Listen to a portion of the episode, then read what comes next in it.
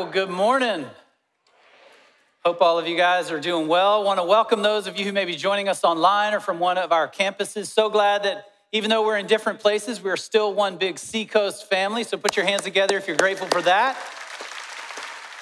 I want to update you on some things that you have done.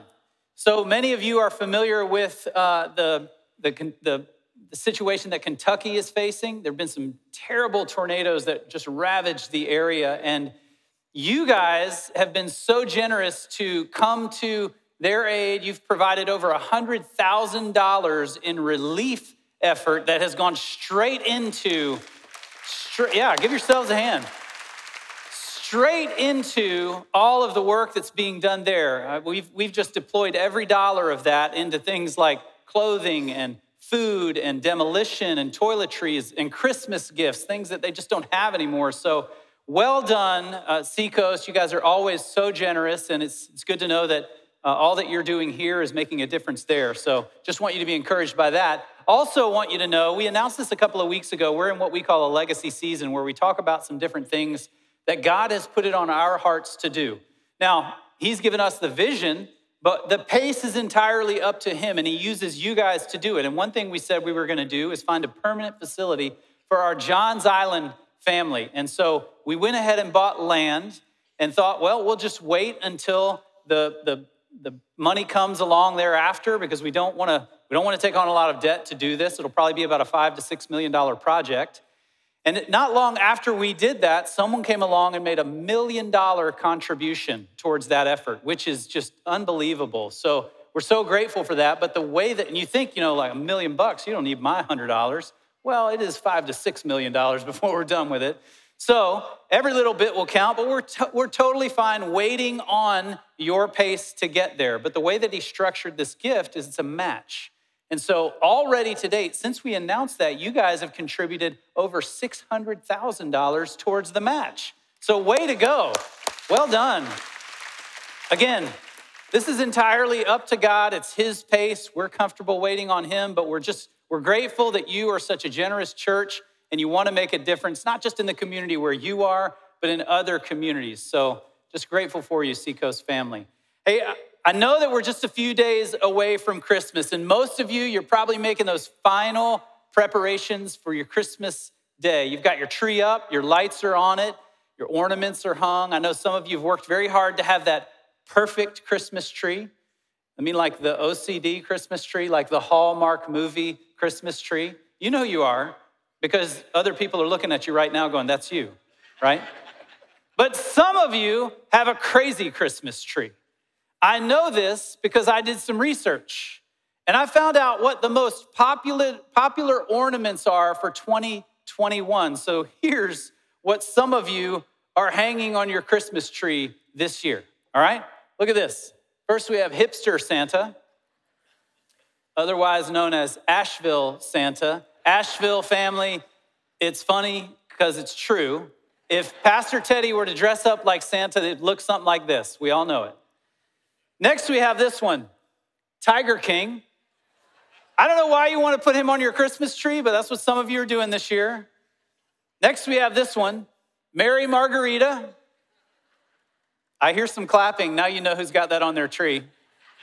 Right, that's, that's taking the margarita game to a whole nother level there. Now we have this one Let's Get Baked, otherwise known as Have Yourself a Colorado Christmas, right? Right. Here we have meatball sub. This is what some of you are doing this year. And, and then to top that one, we have bacon. You're putting bacon on your Christmas trees. Some of you are like, I gotta go shopping today. I will let you know this one is sold out in most places. It's starting to make sense though the let's get baked, the meatball sub, the bacon. There's probably a potato chip ornament out there somewhere. It all fits, I get it. But here's the most popular Christmas ornament for 2021, right here Baby Yoda. Who wouldn't want a little baby Yoda on their Christmas tree, right? Yeah. So, no matter what kind of crazy Christmas ornaments you have this year, I'll bet that you all have at least one in common. I'll bet that all of you have at least one angel on your Christmas tree this year. True? True? Yeah, most of you. Now, that doesn't mean you didn't make it weird, because as I'm about to show you, our idea of angels is a little bit off. So here's, here's one that's very popular right now chubby angel with the flower skirt. I don't know what it is about angels, but we like to think of them as like chubby little cherubs, soft and cuddly. And I don't, I don't think that's a thing, but we like to think of them that way. The flower skirt is just extra. Now, here, here's another one. We've got the honey boo boo angel. That one's terrifying to me. Some of you are putting that up this year. Here's another one angels with teddy bears. Now, here's the thing we also like to think of our angels as Santa's helpers, they often have toys with them. So I don't, I don't think it's a thing biblically, but that's how we like to do it, right? Here's another one the I Believe I Can Fly angel. This one's very inspiring. If you need a little motivation, you might put that on your tree this year. Here's another one. This one gets, gets a little strange. The angel band with no pants. This is a whole collection. What's with the no pants? It's weird. It's not as weird as this one, though. The angel bands with no pants sitting down. Who thought that would be a good idea? Now it goes all the way from weird to creepy. I just, I don't get that one. We, here's the thing about our angels we, they're funny and they're cute, but they're most often wrong, right? Like Take a look at this one the floating angel with a guitar. I don't think that's a thing, but we, th- we think it's a thing. Or this one, the floating angel with a harp. I don't know if that's really a thing either. Or how about this one, floating cat angel? That is not a thing. That's never been a thing. It's never going to be a thing. Or how about this? Floating dog angel, that actually could be a thing. I'm not sure. We'll have to do some more research. It could be. In all seriousness, we have some interesting ideas about our angels. Sometimes they're funny, sometimes they're cute, but most often they're wrong. I hate to tell you, but most often they're wrong. And today I want to talk about the angel that we meet during the birth of Jesus. The angel is a familiar part of the Christmas story. We all remember the Charlie Brown Christmas special. Anybody watch it this year? Yeah? We all remember what Linus says to Charlie Brown straight out of Luke's gospel. He says this so Joseph went up to Bethlehem, the town of David, because he belonged to the house and line of David. He went there to register with Mary, who was pledged to be married to him and expecting a child. And while they were there, the time came for the baby to be born. She gave birth to her firstborn, a son. And she wrapped him in cloths and placed him in a manger because there was no guest room available for them. And there were shepherds living out in the fields nearby, keeping watch over their flocks at night. And an angel of the Lord appeared to them. And the glory of the Lord shone around them, and they were terrified. But the angel said to them, Do not be afraid. I bring you good news that will cause great joy for all the people. Today, in the town of David, a Savior has been born to you. He is the Messiah, the Lord. And this will be a sign to you you will find the baby wrapped in cloths and lying in a manger. And suddenly, a great company of heavenly hosts appeared with the angel, praising God and saying, Glory to God in the highest, and on earth, peace to those on whom his favor rests. So that's God's word. That's our passage for this morning. And the question we're going to consider is this What does the Christmas angel really have to do with Christmas? Well, if, if you look at the word angel, in both the Hebrew and the Greek, it means messenger. So whether or not you see an angel in the Old Testament or the New Testament, the meaning is the same. They're a messenger. And if there's a messenger, then there has to be a message. And so, what message does the Christmas angel have for us? There are a couple of different ways we could look at this. We could look at the angel's words to better understand the message, or or we could look at the shepherd's response to better understand the message. I think the more common route is to look at the angel, angel's words. So we're going to be a little different today. We're going to look at the shepherd's response to the angel to understand the message. And from the shepherd's response, we can see that this message is a template of sorts. It's a, it's a template for salvation and for spiritual growth. So if you've ever had that question, if you've ever thought, how can I have a relationship with God? How can I have a relationship with Jesus? Or how do I grow in my relationship with Jesus? This encounter with the angel provides us an answer with both. With, with an answer to both of those questions. And so, as we look at the shepherd's response to the angel, we can see three things. One, they were willing to listen. Two, they were willing to set aside their preconceptions. And three, they were willing to take their next step. Let's look at them one by one. We meet the shepherds in chapter two of, of Luke's gospel. They were busy, they were in the middle of something. It was nighttime. It was the most dangerous time of day for their sheep. They had to be vigilantly on watch to protect their livelihood from predators. Because you ever wonder what a shepherd is without sheep? You know what shepherds are without sheep? They broke. They're unemployed, right? In fact, it's worse than you might think because most often in first century Israel, the shepherds weren't the owners of the sheep. They were the caretakers of the sheep, but they didn't actually own the sheep. So if they lost a sheep or a sheep died, they probably not only lost their job, but they had to pay the owners back. So this was not a convenient time. There was a lot on the line, but here was this angel, and they couldn't really ignore him. I mean, he's, he's glowing. Like, what are you going to do? Luke tells us that the glory of the Lord shone around them. But in the midst of all they were doing, the shepherds still had to make the decision whether or not they were going to listen to this angel.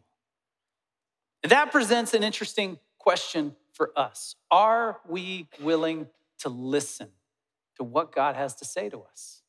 Are we willing to listen? Now, I know some of you are sitting here this morning thinking, I'm only here to make someone else happy. Like, I'm not really interested in what you have to say. How much longer will you be? That's okay. I'm not offended by that, but you've made one critical mistake. You showed up, and I have the microphone. no, seriously, you showed up. And God has a way of getting our attention when we least expect it sometimes. Today might just be your day. So, are we willing to listen? In fact, there may be a better way to ask the question what are we listening to? Or who are we listening to? Because we're all listening to something, to someone.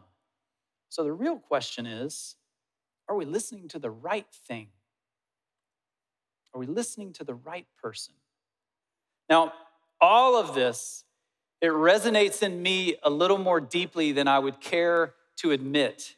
Uh, early in my ministry career, I got this very wrong. I, I let success tell me who I was. I let the approval of others tell me who I was. I was listening to the wrong things, and I didn't realize it until after my dad passed away, because so much of this had to do with him. I was trying to earn something from my earthly father that my heavenly father had already given me. I just didn't know it. For me, there was this constant whispering voice in my life of inadequacy. And quite suddenly, all of that changed for me. For several years up until that time, I had been racing Ironman triathlons, which, if you, if you don't know, it's a 2.4 mile swim, it's a 112 mile bike, and a, a 26.2 mile run. I know it sounds ridiculous. The, the short story is that I thought I had chosen triathlon as this healthy hobby in my life, and it, it was. I mean, I, I did love it, I enjoyed it, I enjoyed my racing career. But it was also true that I was inwardly, quietly, and desperately insecure. So afraid that I was not enough. And I thought that by doing this ridiculously hard sport, I could prove that I was enough to myself, to other people, to my father. Over those years, I'd become good enough to acquire a few sponsors, and I was doing an interview for one of them in the off season. It was about three months after my dad passed away. And, and she asked me a question. She said, You're racing seven events next year. Which one is your target race? Which means, what's the one you're most focused on? Because the races were so grueling, you couldn't, you couldn't make every one your target race. You used a lot of races just as primers to get ready for the one you really wanted to do well in. And without really thinking about it, I looked at her and I said, I'm going to win all of them. She looked at me and she said, That's, she thought, that's stupid. Like, nobody does that. It's not what it, it's not a thing. And then she did ask me, How do you plan to do that? And I remember these words. I remember looking at her and telling her, well, my, my dad passed away a few months ago, so this season I'll race for him. This is where it gets scary. I looked at her and I said, It's not that I think I'm unbeatable, it's just that I know how much I'm willing to suffer. And I don't think there are a lot of people who are willing to go there with me. Sounds super healthy, doesn't it? Fast forward to the end of that race season, and I was I was six for six, six triathlons, six wins. But the last race was a half Ironman, and I was about seven miles into the run, feeling good, feeling like I had what it took for the day, and then it happened out of nowhere. There have only been a few times in my life where I've heard God's voice, unmistakably known that it was God saying something to me. And this was one of those moments. It was like a light went on for me. And God just tore through all the, the noise of inadequacy in my life. What I heard was, You don't need this anymore. You've never needed this. I know you haven't felt like enough, but I am enough for you. And if you'll give this to me, I will give you the identity you've been searching for. Not one that you have to establish or defend. I will be enough for you. Six times that season, I'd, I'd broken the tape in first place. And each time I was still so imprisoned by this fear that I was not enough. But that last race, I crossed the line in ninth place, and I was finally free. And I'm sure people, I was so excited, I'm sure people were looking at me at the finish line like, you notice he didn't win, right? It was a ninth place finish, but it was unquestionably the best race of my career. And it was the last race of my career. A long time ago, one night in Bethlehem, God quietly but unmistakably tore through the noise in our world. And when he did, he came with a message. He said, I am here to redeem you, every part of you, not just your soul, but your minds, your emotions, your wills. It will take some time because you are stubborn and you are slow to trust me. But I will finish the work I have begun in you. Let's start with learning to listen. So, what's the race that you're running? if you can figure out what that is, then you'll know what you're really listening to in your life. What we learn from the shepherd's response to the angel is this our relationship with God, it begins with learning to listen. And, our, and the work that he does in our lives, it's fueled by our continued willingness to listen to him.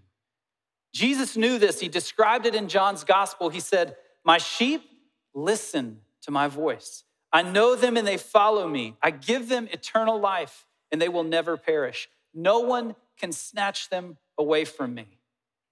The question for us is the same as it was for the shepherds Are we willing to listen to what God has to say to us? Now, while the shepherds were willing to listen, which is our first point, they found themselves listening to something that was very different from what they were expecting. So they had to be willing to set aside their preconceptions, which is our second point. The idea of the, of the Messiah for these shepherds, it was not new, it was not a new thing. For at least a thousand years, there was this prevailing hope among the Jewish people that the Messiah would come and reestablish Israel. They believed he would be a conquering king, a savvy military leader who would deliver Israel from her oppressors, which at the time was Rome. And in doing so, he would again secure a promised land for Israel. That's what all the Jews believed at that time. And here comes this angel with a message that sounded very different. Go to Bethlehem and look for a baby, not a conquering king, but a vulnerable baby. Not even a wealthy baby born to a powerful family, but a poor baby. In fact, the sign to confirm his identity is that he'll be laying in a manger, a feeding trough for animals. This is not at all what they were expecting. They had an idea of what the Messiah would be, and this was not it. And this becomes a really critical moment for the shepherds. Do they believe in this crazy angel, or do they just go back to their sheep? But before they can do anything, Luke tells us that the whole thing escalates. He says, Suddenly, the angel was joined by a vast host of others, the armies of heaven, praising God and saying, Glory to God in the highest heaven, and peace on earth to those with whom God is pleased. If they were afraid of the one angel, imagine how they felt about the army. These were not the chubby little cherubs with no pants, these were the warriors of heaven. You get the sense that God knew just how much He was flipping the script on them. For centuries, they had an idea of what the Messiah would be. And knowing how different this picture was, God decided to put on a show. And it all became a moment of awakening for these, for these shepherds, but only, only if they would loosen their grip on their preconceptions. And this is where I think we're beginning to see a significant cultural shift in a very scary direction. You see, the, the world has begun to handle theology very differently. There's a new tendency towards modification, and we're calling it progression.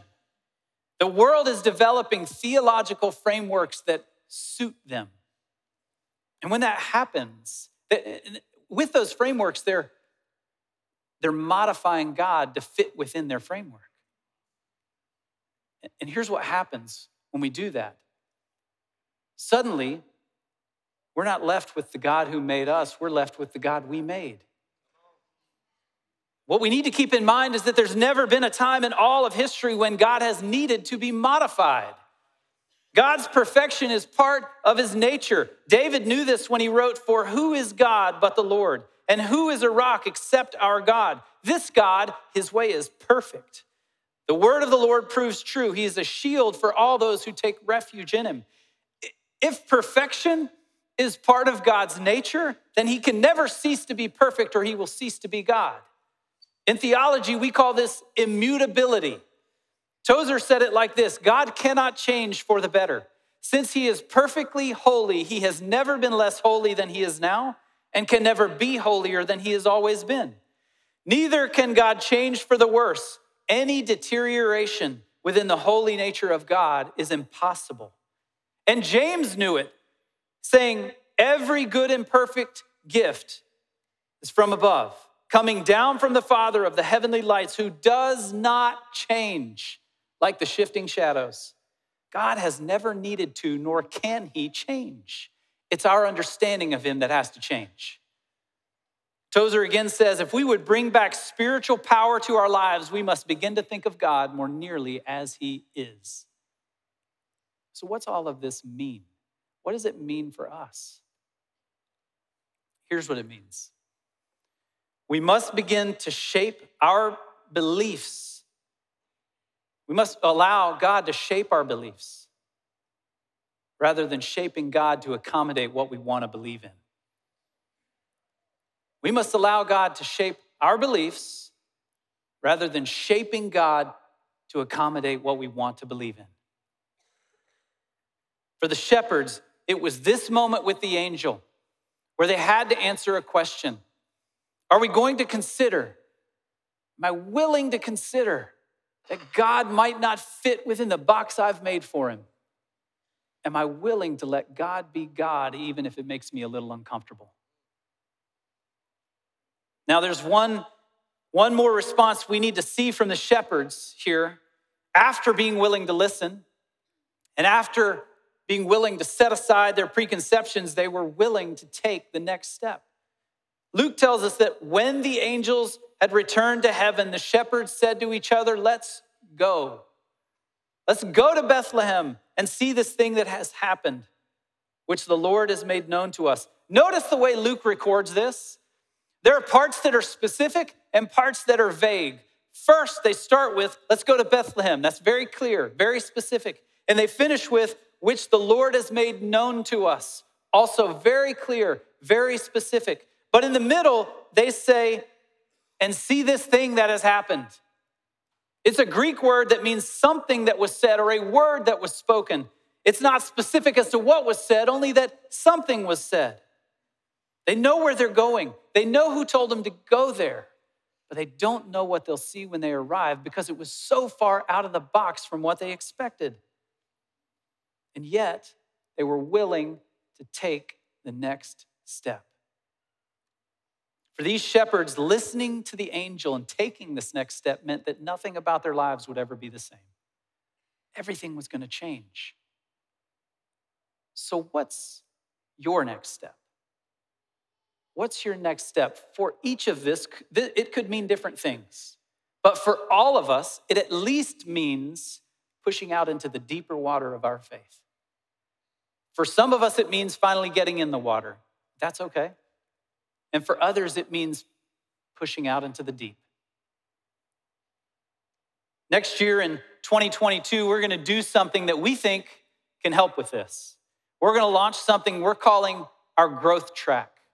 You'll see it behind me. It consists of three small groups that will help you grow in your faith. Here's what it looks like. First, we start with Inside Track. It's a four week small group where we get to know you a little bit, you get to know us. And then it's a 10 week small group called Rooted, where you can learn more about the foundations of what it is to have a relationship with Jesus.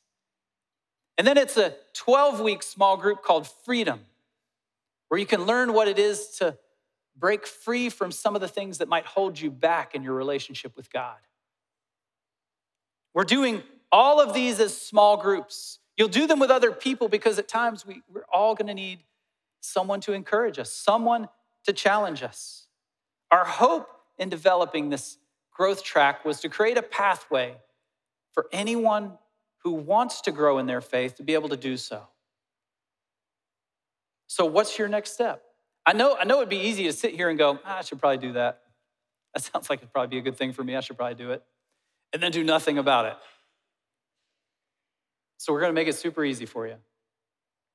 Text the word grow to 320 320. Tell us which one of those you're interested in, and someone from our team will follow up with you. It's that easy. Some of you are sitting here thinking, about the time when you were taking your next step in your faith and how helpful it was to have someone come alongside you. Across all of our campuses, we're going to need people who will help us run these small groups. And so if that opportunity excites you, do the same thing. Text GROW to 320 320 and just check, I want to help. And someone from our team will follow up with you. But it's, it's small groups like these that help us learn which races are worth running. You know, a, a few years after that last triathlon, Dana and I found ourselves moving from one house to another in the area. And, and moving is the worst. Like we can all agree on that. Anybody got an amen to moving is the worst? It's the worst. But it does force you to take inventory, right? You end up really understanding what's important and what's not. You end up purging a bunch of things you thought you couldn't live without. And so I found myself as I was packing up, standing in front of this wall of plaques and ribbons and trophies that I'd won throughout my time in triathlon, and I pulled over a box getting ready to put them all in it, and I thought to myself, I think it's time for me to let these go. In fact, I, I think it's important that I let these go. And so I pushed the box aside and I pulled over the trash can and just put them in there. It was a moment for me to remember that God had already established my worth and my value, and He proved it on the cross. It was not a race I needed to run anymore. So, my encouragement to you is this in 2022, put yourself around a group of people, maybe in small groups like these, that can help you learn which race is worth running. It will be harder for you to figure that out by yourself. So put yourself around a group of people who can help you do it. The writer of Hebrews said it like this Therefore, since we are surrounded by such a huge crowd of witnesses to the life of faith, let us strip off every weight that slows us down, especially the sin that so easily trips us up. And let us run with endurance the race that God has set before us. We do this by keeping our eyes on Jesus, the champion who initiates and perfects our faith.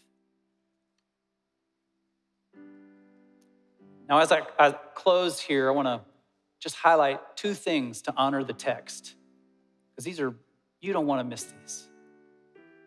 Notice how Luke writes verse 8. He says, And there were shepherds living out in the fields nearby, keeping watch over their flocks at night. I think the most overlooked word in that verse is the word living. Shepherds lived outside the cities in the fields.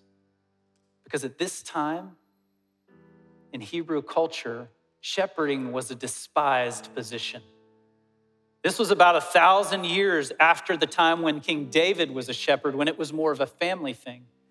But in first century Israel, shepherds were looked down upon. They were second class citizens. In fact, they didn't even have the full rights of citizens. Their testimony wasn't admissible in court. So it blows my mind to think that the angels invited shepherds into the city to witness the birth of Jesus. Who would have believed them? The invitation would force them to disregard all the social barriers of their day. In fact, when the angel invited these shepherds, I imagine they had to be thinking, Are you sure? I mean, we're shepherds. No one's going to believe us. So here's my question for you Have you ever felt like you were the last one who should be invited to God's table? If that's you, then I want you to hear me say, like the shepherds who were the least likely guests of all, you are personally invited to God's table. You belong here.